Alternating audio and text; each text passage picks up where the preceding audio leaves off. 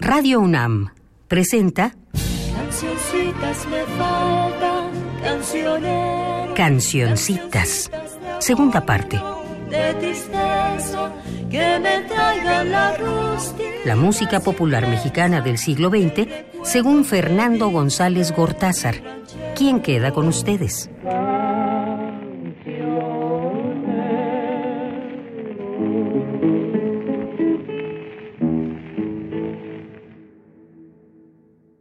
Programa 35 de Cancioncitas 2.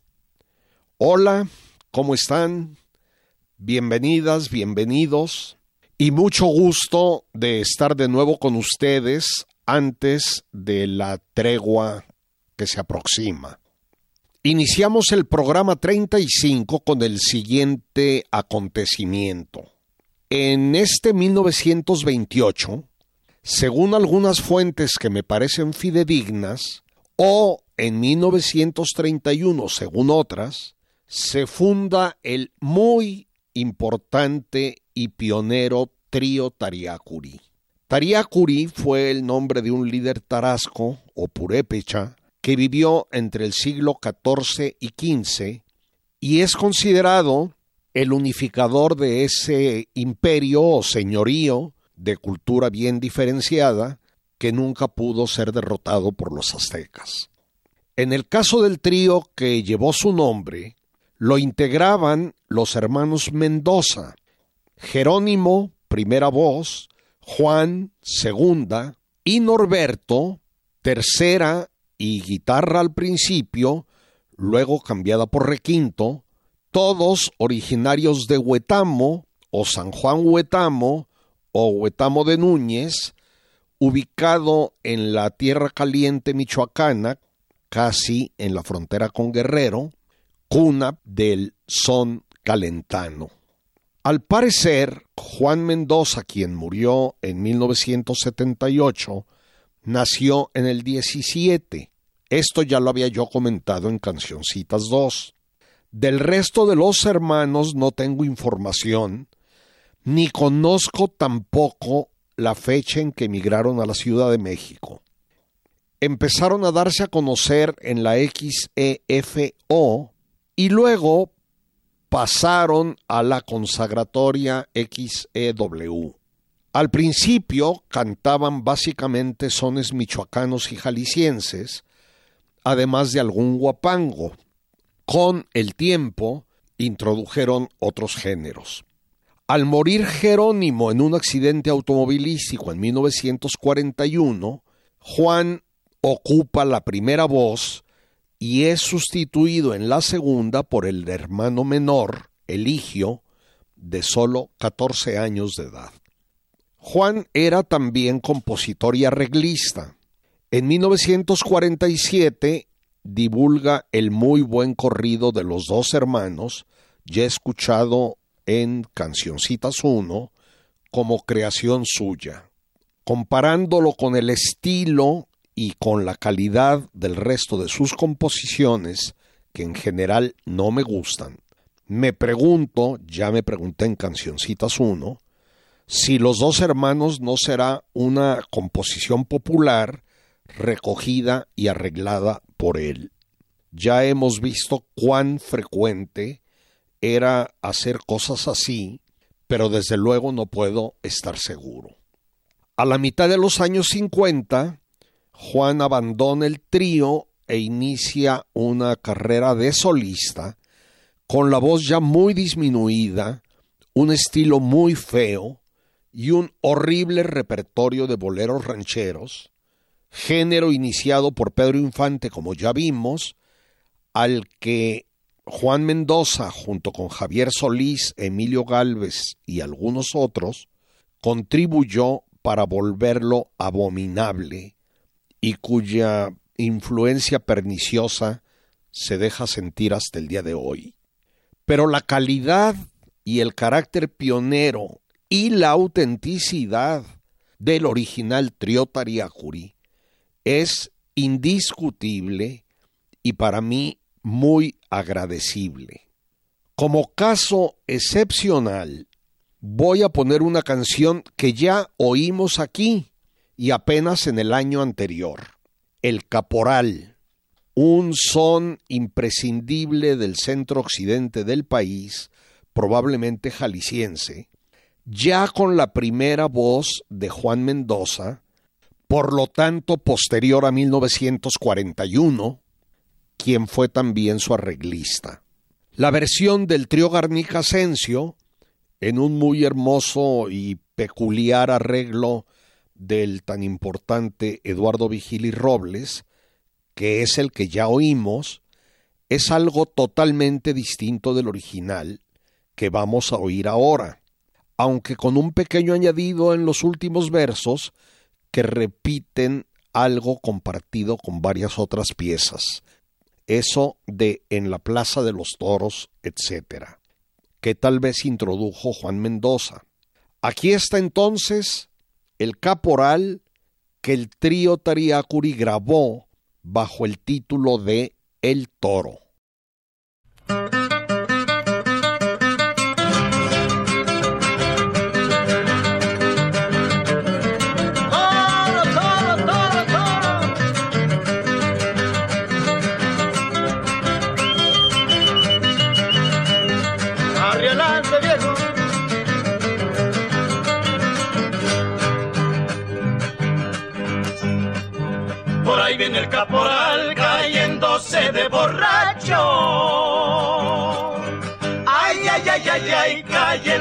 Cayéndose de borracho.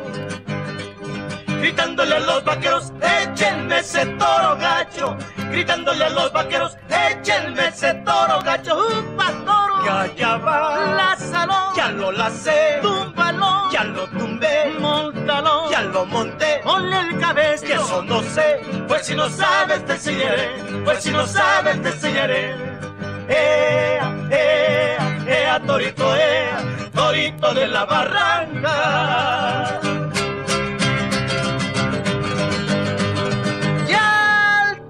música, compañeros. Ariacuri soy, señores de las sierras michoacanas, y vengo entonando sones al compás de mi jarana. Soy el indio soñador que en mi guitarra quisiera estampar mi ranchera con matices de una flor. Y échele más sinfonía, maestro, pa' que se oiga más requete, que te bonito, verdad de Dios. ¡Vamos!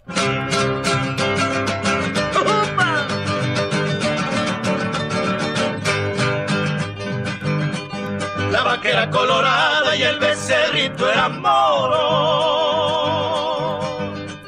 La vaquera colorada y el becerrito era moro. El vaquero malicia vaquera, hijo de otro toro. Y el vaquero malicia vaquera, hijo de otro toro. Upa toro, ya va, lázalo, ya lo lacé, túmbalo, ya lo tumbé, montalo, ya lo monté, ponle el cabeza, que eso no sé, pues si no sabes te enseñaré, pues si no sabes te enseñaré. Toma, toma, toma, coquito, toma, torito de la barranca, si la puerta no está abierta, torito brinca las trancas, upa toro que allá viene, upa toro que allá va, upa toro que allá viene, upa toro que allá va, en la plaza de los toros, una vieja de un chillido, porque al ver salir al toro, creyó que era su marido, ea, ea, ea, torito, ea, torito de la barranca.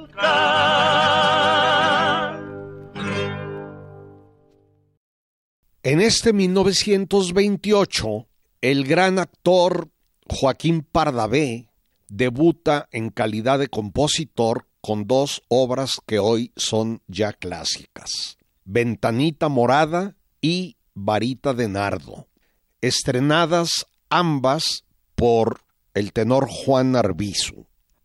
A reserva de que en próximos programas sigamos oyendo otras de sus composiciones, Varita de Nardo ya la escuchamos al revisar el año 1900, fecha de nacimiento de Pardavé, por lo que ahora voy a poner la otra pieza iniciática, Ventanita Morada, en la interpretación de Guti Cárdenas con las hermanas Herrera. Me gusta el sentido del humor que se despliega en Ventanita Morada.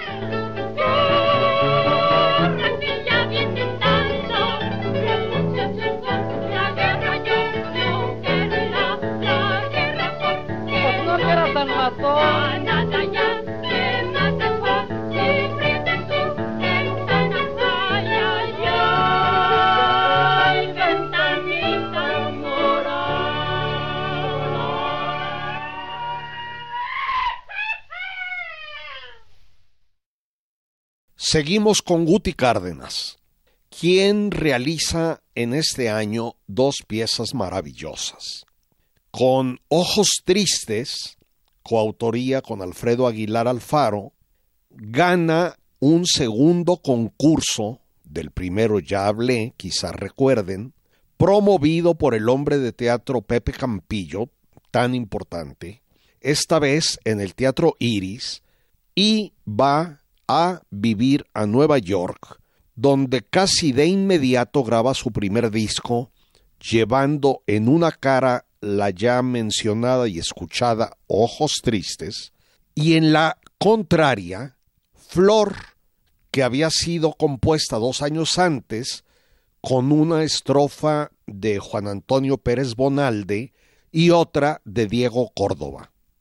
A continuación, en un lapso de solo tres años con cinco meses, Guti graba allá unas 220 canciones de todo género, entre ellas muchas del folclor sudamericano y caribeño, y 22 de su autoría.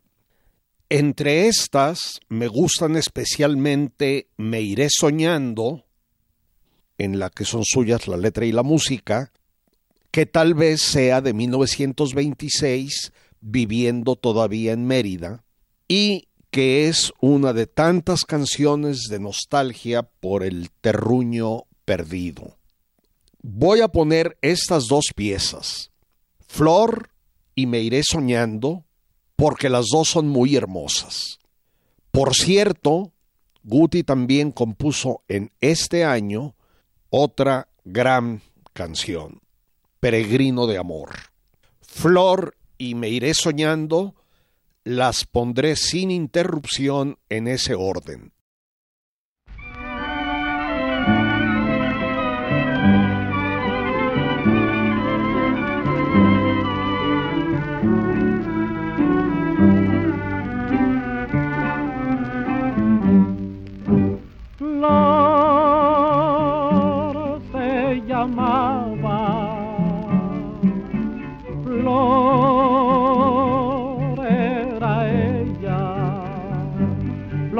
En una palma, flor de los cielos en una estrella, flor de mi vida, flor de mi alma, flor se llama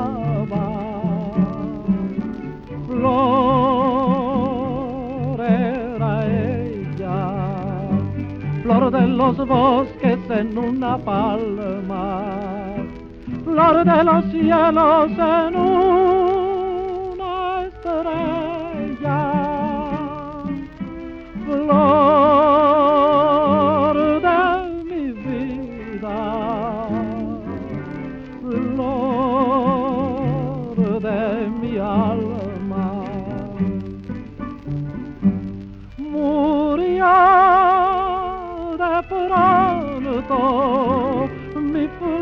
querida, erré el sendero, perdí la calma y para siempre quedó mi vida sin una estrella, sin una palma.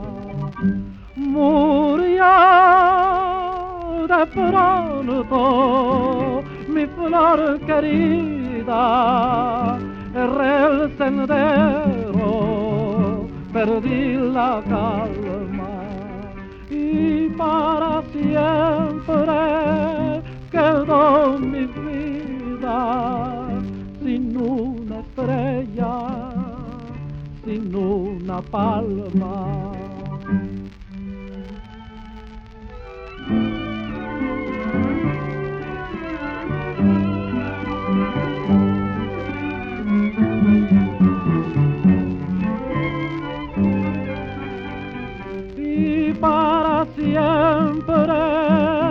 Quedó mi vida sin una estrella, sin una palma.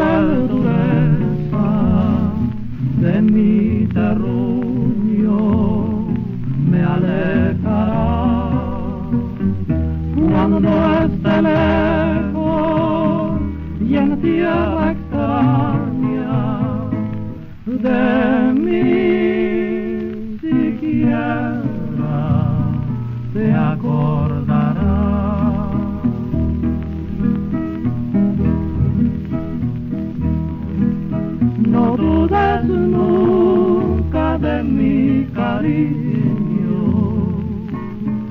ni nunca pienses que soy feliz. Me iré soñando que tú me quieres y con los besos.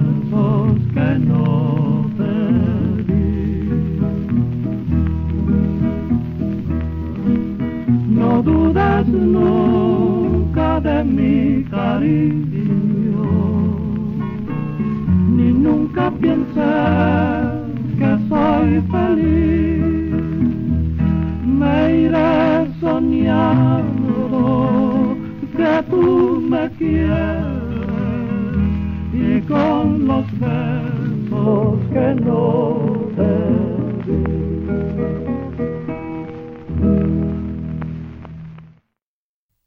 La segunda voz de Me iré soñando no está identificada, pero creo que es la de Chalín Cámara.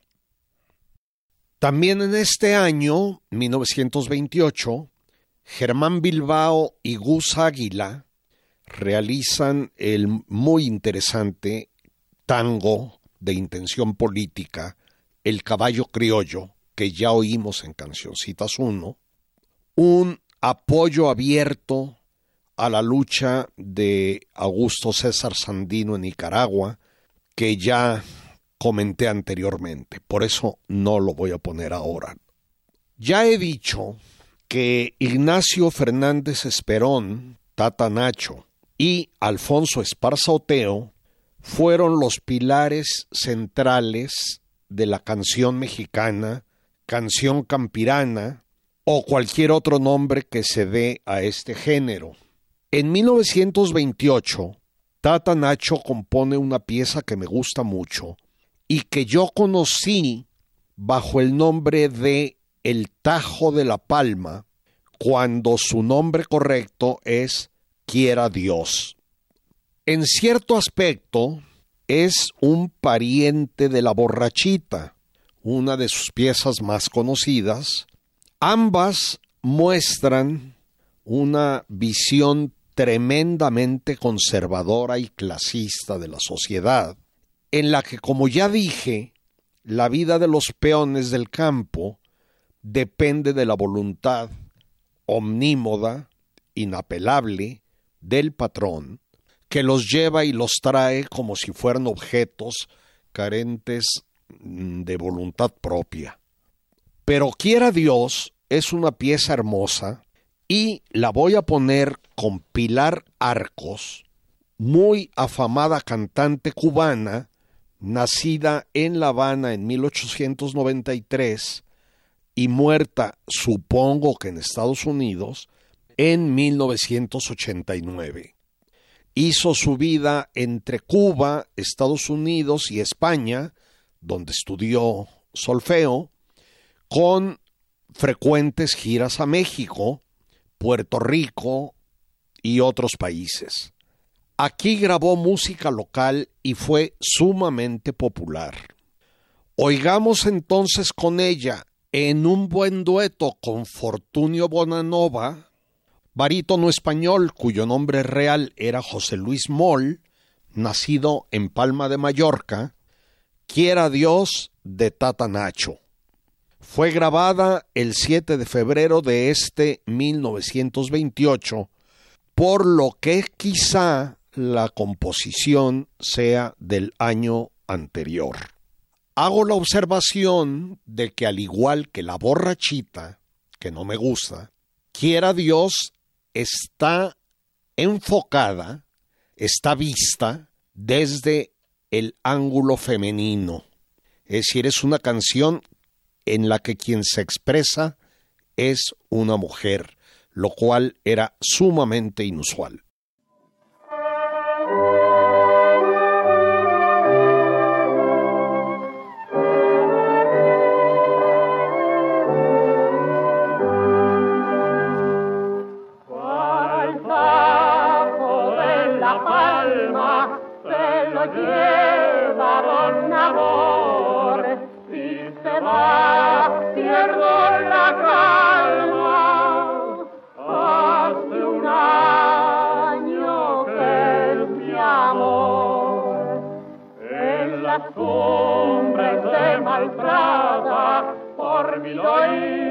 John.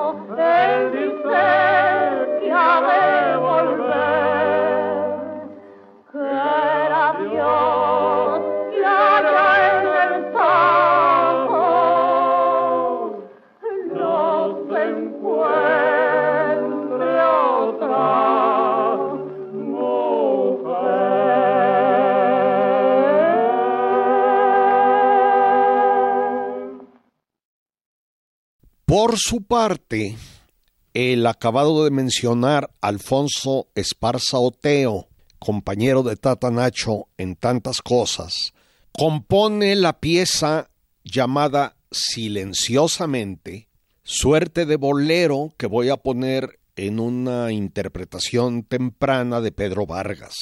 Aquí está.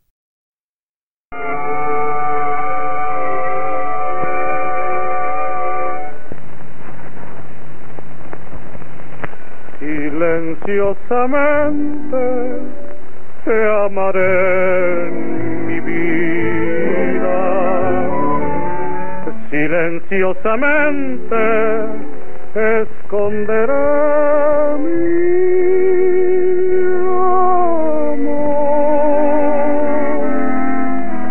Silenciosamente curaré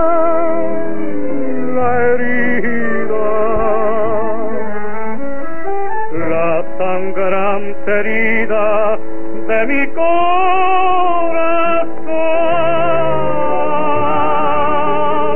Tú me trataste mal, mujer querida. Y sin embargo te adoro a solas y apartaré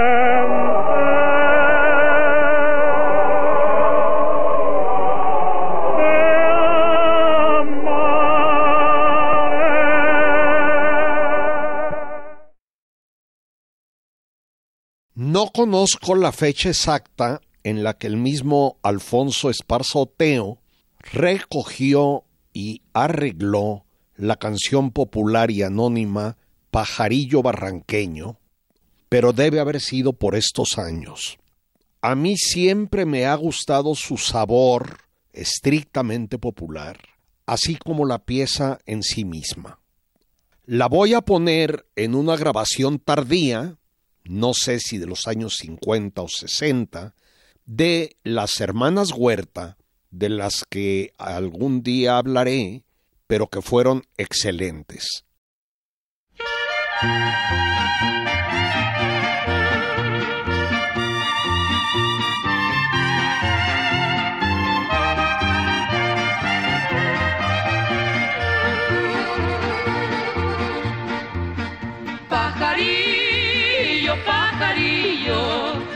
Pajarillo barranqueño, qué bonitos ojos tienes, lástima que tengan dueño.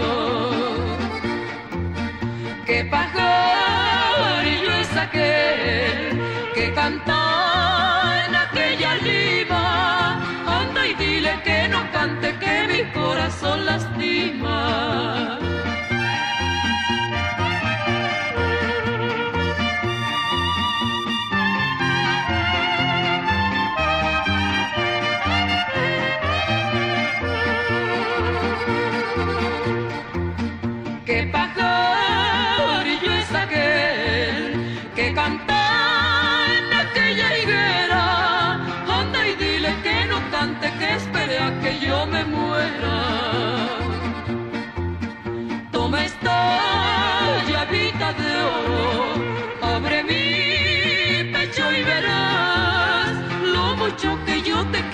Y el mal pago que me das.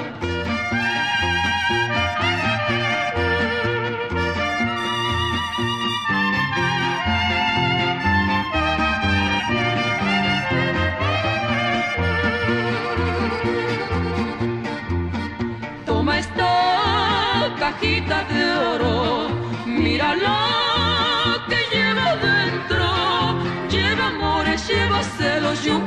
de sentimiento.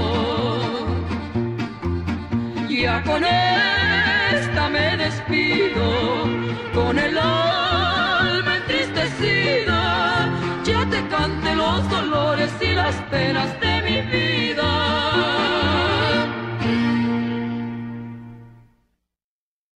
En el programa 6 de Cancioncitas 2, oímos la muy hermosa canción de cuna Duerme de Gabriel Luna de la Fuente y Miguel Prado.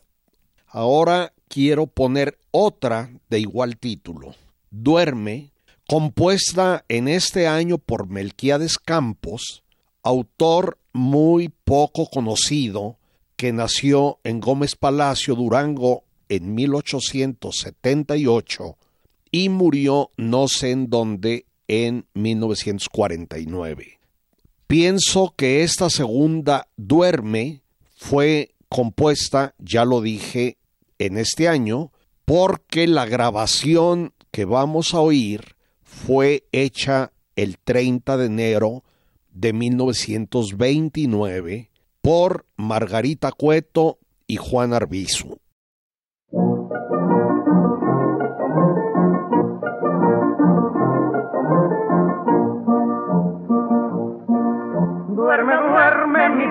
Al arrullo de la más dulce canción que me inspira tu amor y me dicta para ti mi corazón.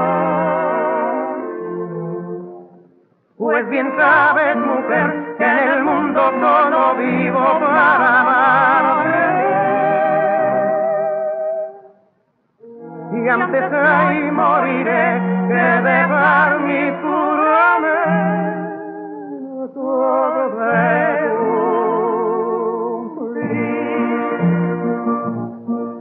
Duerme, duerme mi bien al arrullo de la más dulce canción que me inspira tu amor y me dicta para ti mi corazón. Pues bien sabes, mujer, que en el mundo solo vivo para amarte. Y antes ahí moriré que dejar mi juramento todo de cumplir.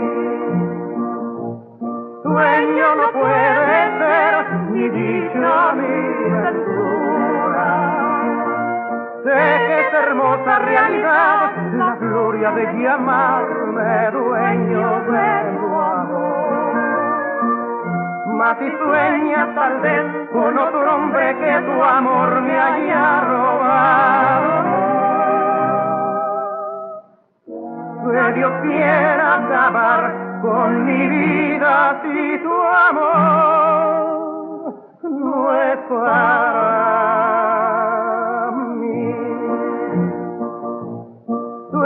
no puede ser ni dicha mi ventura. Sé que es hermosa realidad la gloria de llamarme dueño de tu amor. Mas si sueñas tal vez con otro hombre que tu amor me haya robado. Que Dios quiera acabar con mi vida si tu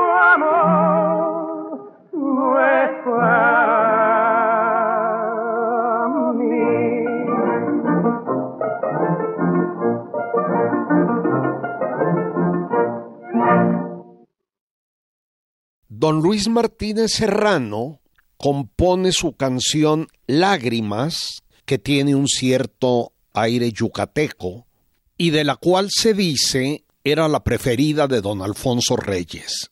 Oigámosla con el trío Garnica Asensio.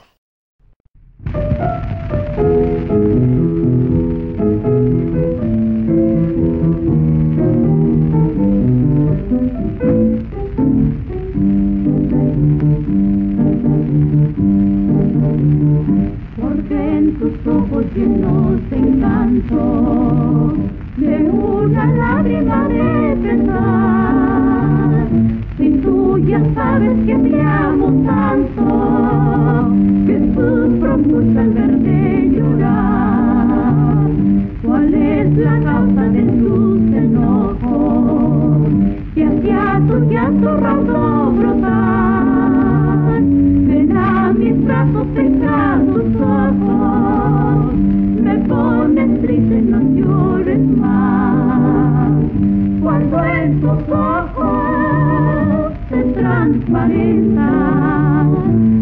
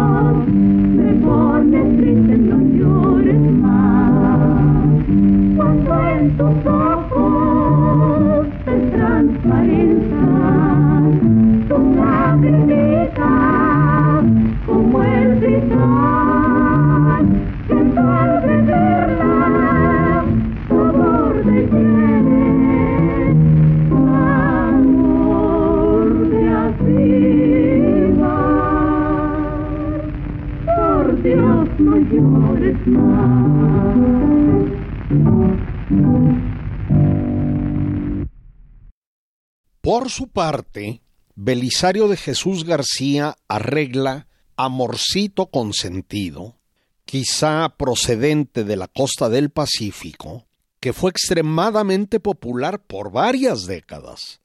Yo sé que ya hemos oído, creo que cuatro veces al revisar este 1928, a Guti Cárdenas, pero por un lado se lo merece y por otro, la gran tragedia que fue su vida tan breve nos va a permitir tenerlo con nosotros por apenas unos años.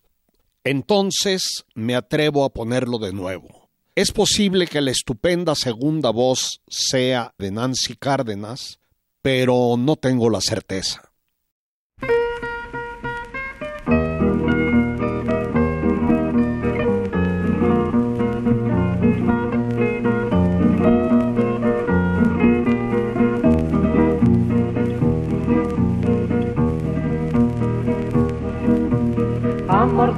Consentido, dime qué te sucedió. Dime si estás enojado por lo que anoche pasó. Del cielo cayó una carta y en tu ventana quedó. Amorcito consentido, dime quién te la escribió. Amorcito, Consentido, no me dejes. por favor. ¿O acaso ya no te acuerdas cuando juntos nos paseamos? Lo mucho que nos amamos. Amorcito encantador.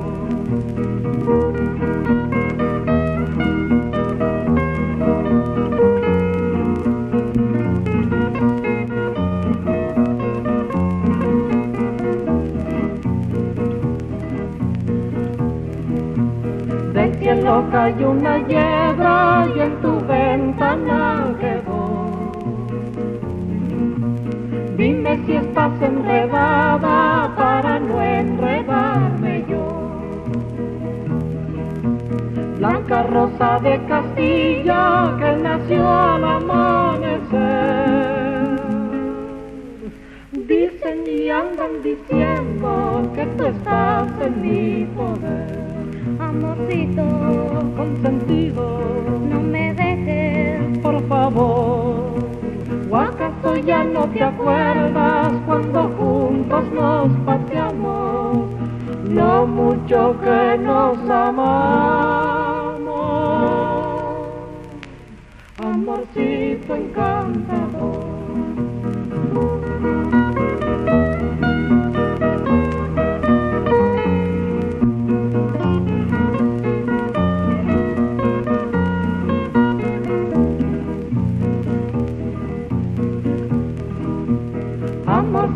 consentido, dime qué te sucedió. Dime si estás enojado por lo que anoche pasó.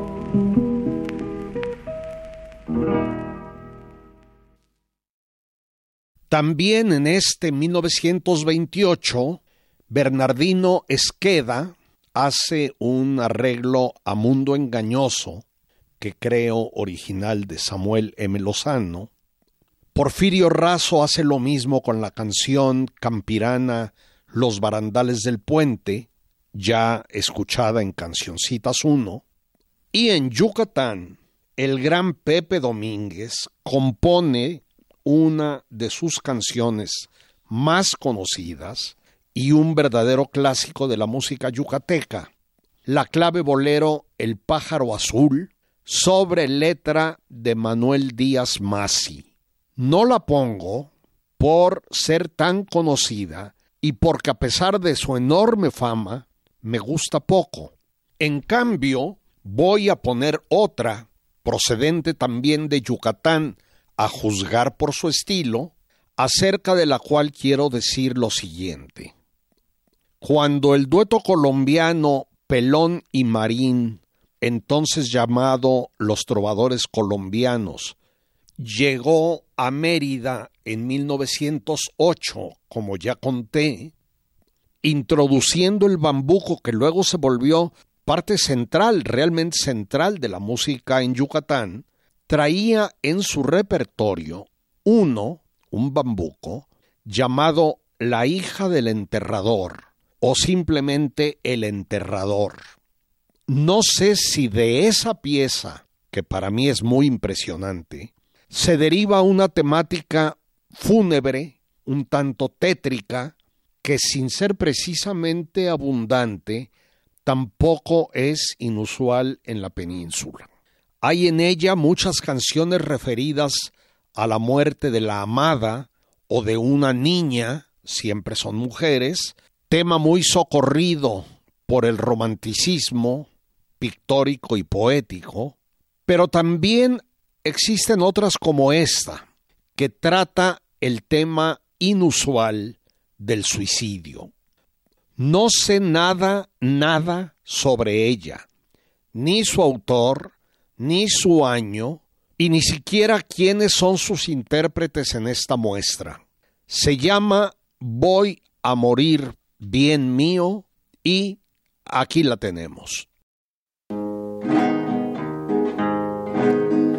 Voy a morir bien mío y cuando muera desgrana la ternura de tus ojos sobre mi humilde caja de madera que guarda para siempre mis despojos. Ve luego al cementerio, niña hermosa de tu piedad coloca enternecida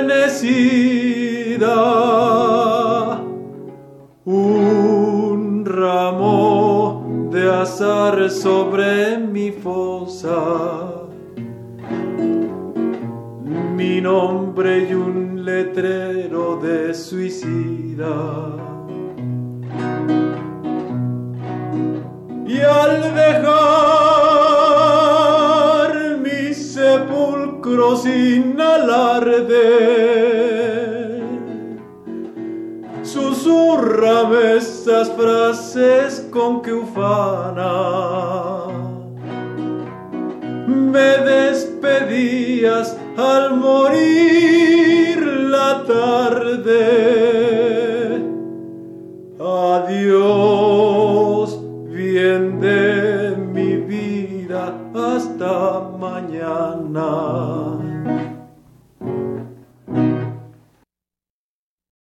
Pero sin duda lo más importante de 1928 es que empieza a darse a conocer un compositor que habría de cambiar la historia de nuestra música.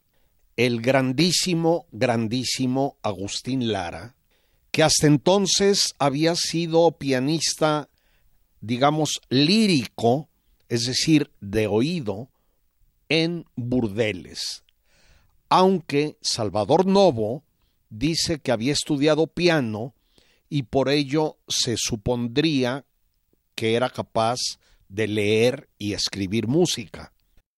Lara fue un eslabón entre la danza mexicana, el danzón, la canción yucateca y el bolero. En este año causa rotunda sensación con Imposible, gran pieza todavía vigente y escuchada, con la que inaugura su temática de prostitutas, hija directa de Nunca, de Guti Cárdenas y Ricardo López Méndez, como ya comenté extensamente en Cancioncitas 1, y que lo hizo famoso desde el primer instante. Nunca, la canción de Guti y López Méndez, es del año anterior, 1927. No conozco nada más de la producción de Agustín Lara en este año, por lo que infiero que fue lo único destacado que hizo. Pero es suficiente para que fuera, como ya afirmé, el acontecimiento del año. Como dije, ya fue escuchada en Cancioncitas 1 y pienso que no debo repetirla. Lástima. Casi siempre he rematado estos programas con los nacimientos del año en cuestión, pero de 1928 no he encontrado alguien que me parezca suficientemente, digamos, merecedor. Amigas, amigos, no hace mucho comenté que estaba próxima la conclusión de un primer bloque de Cancioncitas 2 y ha llegado ese momento. Radio UNAM y yo tomamos la decisión de hacer una pausa porque consideramos que tanto ustedes como yo necesitamos un descanso. Han sido 35 horas de transmisión, durante las cuales, si no fallan mis números, hemos escuchado 338 piezas que abarcan desde el año 1880, posible fecha de composición de la golondrina, canción que suele conocerse como Las golondrinas, por Narciso Serradell, hasta 1928, un lapso de 48 años. Son muchas canciones y son poquísimas comparadas con la riqueza del material que conocemos. Como ustedes saben, algunas de mis intenciones que guiaron la serie son las siguientes. Uno, hacer un esfuerzo inevitablemente parcial y por lo tanto fallido a medias, por lograr un boceto de antología de la canción mexicana del siglo XX y sus antecedentes decimonónicos.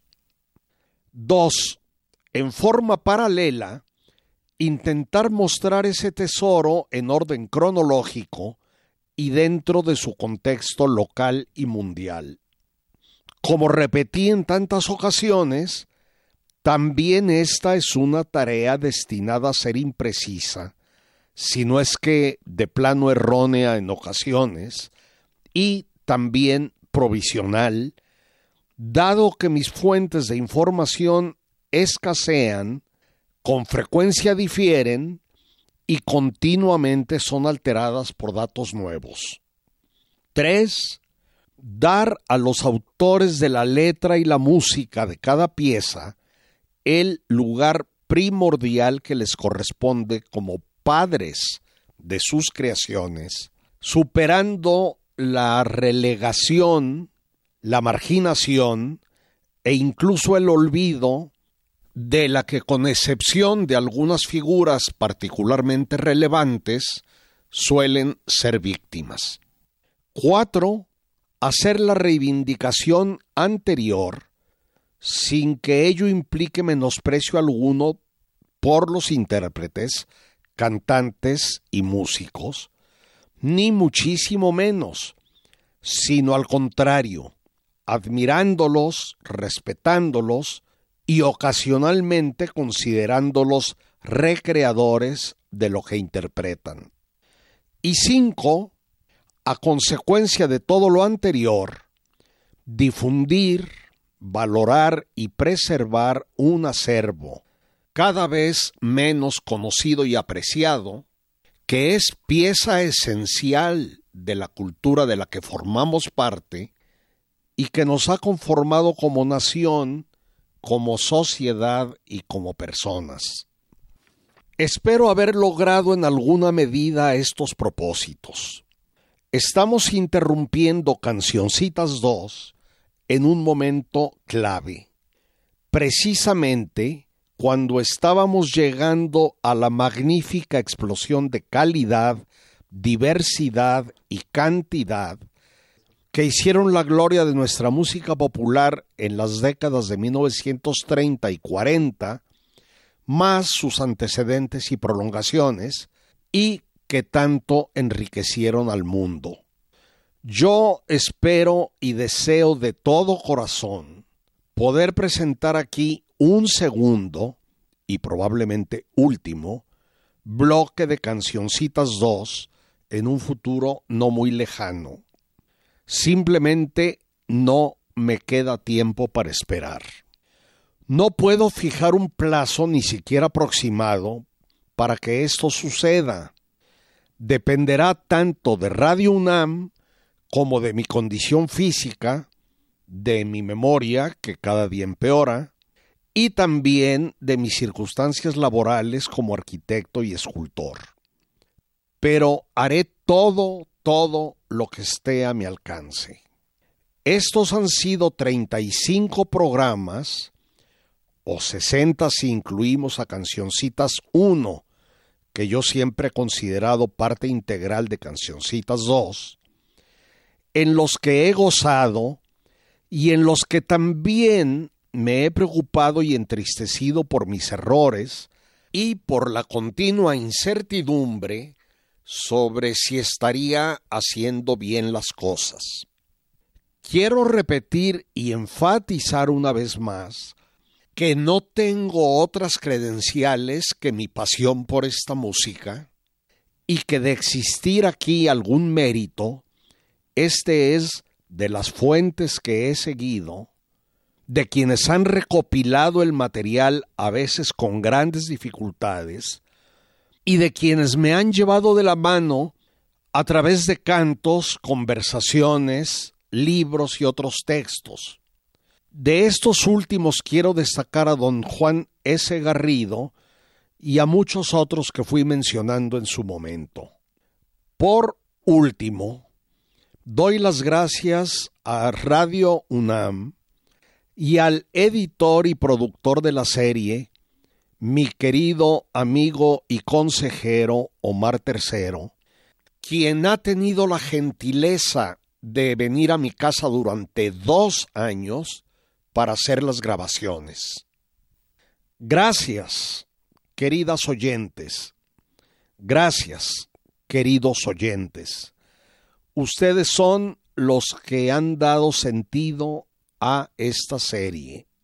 Nada me haría más feliz que el que la hayan pasado bien con Cancioncitas 2. Un muy sincero, fuerte y cálido abrazo para todos. Así es como llegó a ustedes un programa de la serie Cancioncitas, segunda parte. Selección musical y conducción de Fernando González Gortázar.